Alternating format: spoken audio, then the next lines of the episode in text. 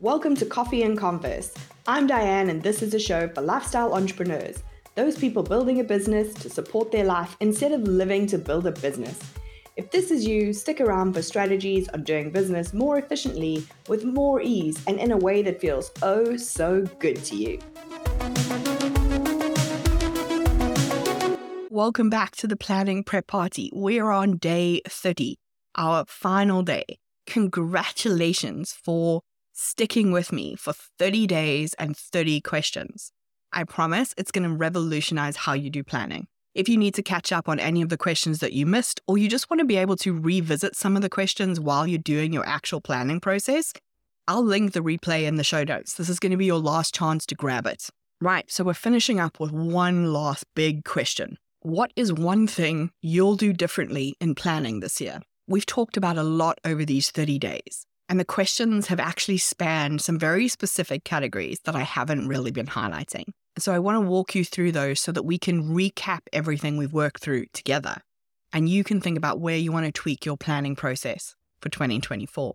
So, first up, we have reflected on the past. This is our foundation. We looked back to identify our strengths, understand our mistakes, and celebrate our wins. It gives us that roadmap of things that have worked and things that didn't work so well. Next, we moved on to understand the present. So, understanding market trends, your business's capabilities, and the challenges that you face right now so that you can strategize more effectively for tomorrow. Then we look to the future, forecasting, creating our big vision, analyzing potential future scenarios, and figuring out how we can prepare for them. We also looked at our clients and their needs because we know that a happy customer gives us repeat business and referrals. They're a huge asset to us if we treat them right. We also looked at operations and execution because, as good as any plan is, eventually you have to implement it in order to turn that vision into a reality. We talked about teams and culture because your team is your biggest asset. And the more harmonious, motivated, and engaged your team is, the better for them and for your business. Next, we looked at the financial side of things. So, do we have cash flow? Is there enough profitability? Do we have a roadmap to actually make money in our business? Then we got real about business and the fact that everything has risks.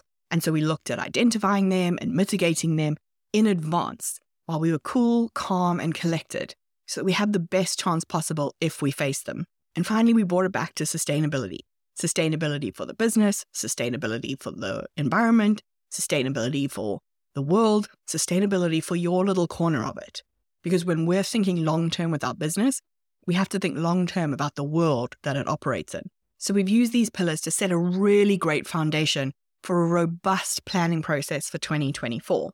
But as always, we need to stay ahead of the curve, be adaptable, anticipate what might come. So, to help us dig a little deeper into the future, what challenges we might face, what opportunities 2024 might present to us, I've asked 15 experts to share their strategies for 2024 as part of the Make More, Keep More Summit.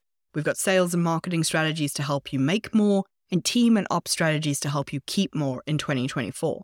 And we're bringing it all together in a really easy listen on the go audio format that drops October 30th. But you get to keep unlimited access to it so you can come back and listen to it over and over as you're making your plan. If this sounds like something you need in your ears, head to dianemayer.com forward slash more or the link in the show notes, and it'll land in your headphones October 30th. If you enjoyed this episode, don't forget to follow the podcast and leave us a review.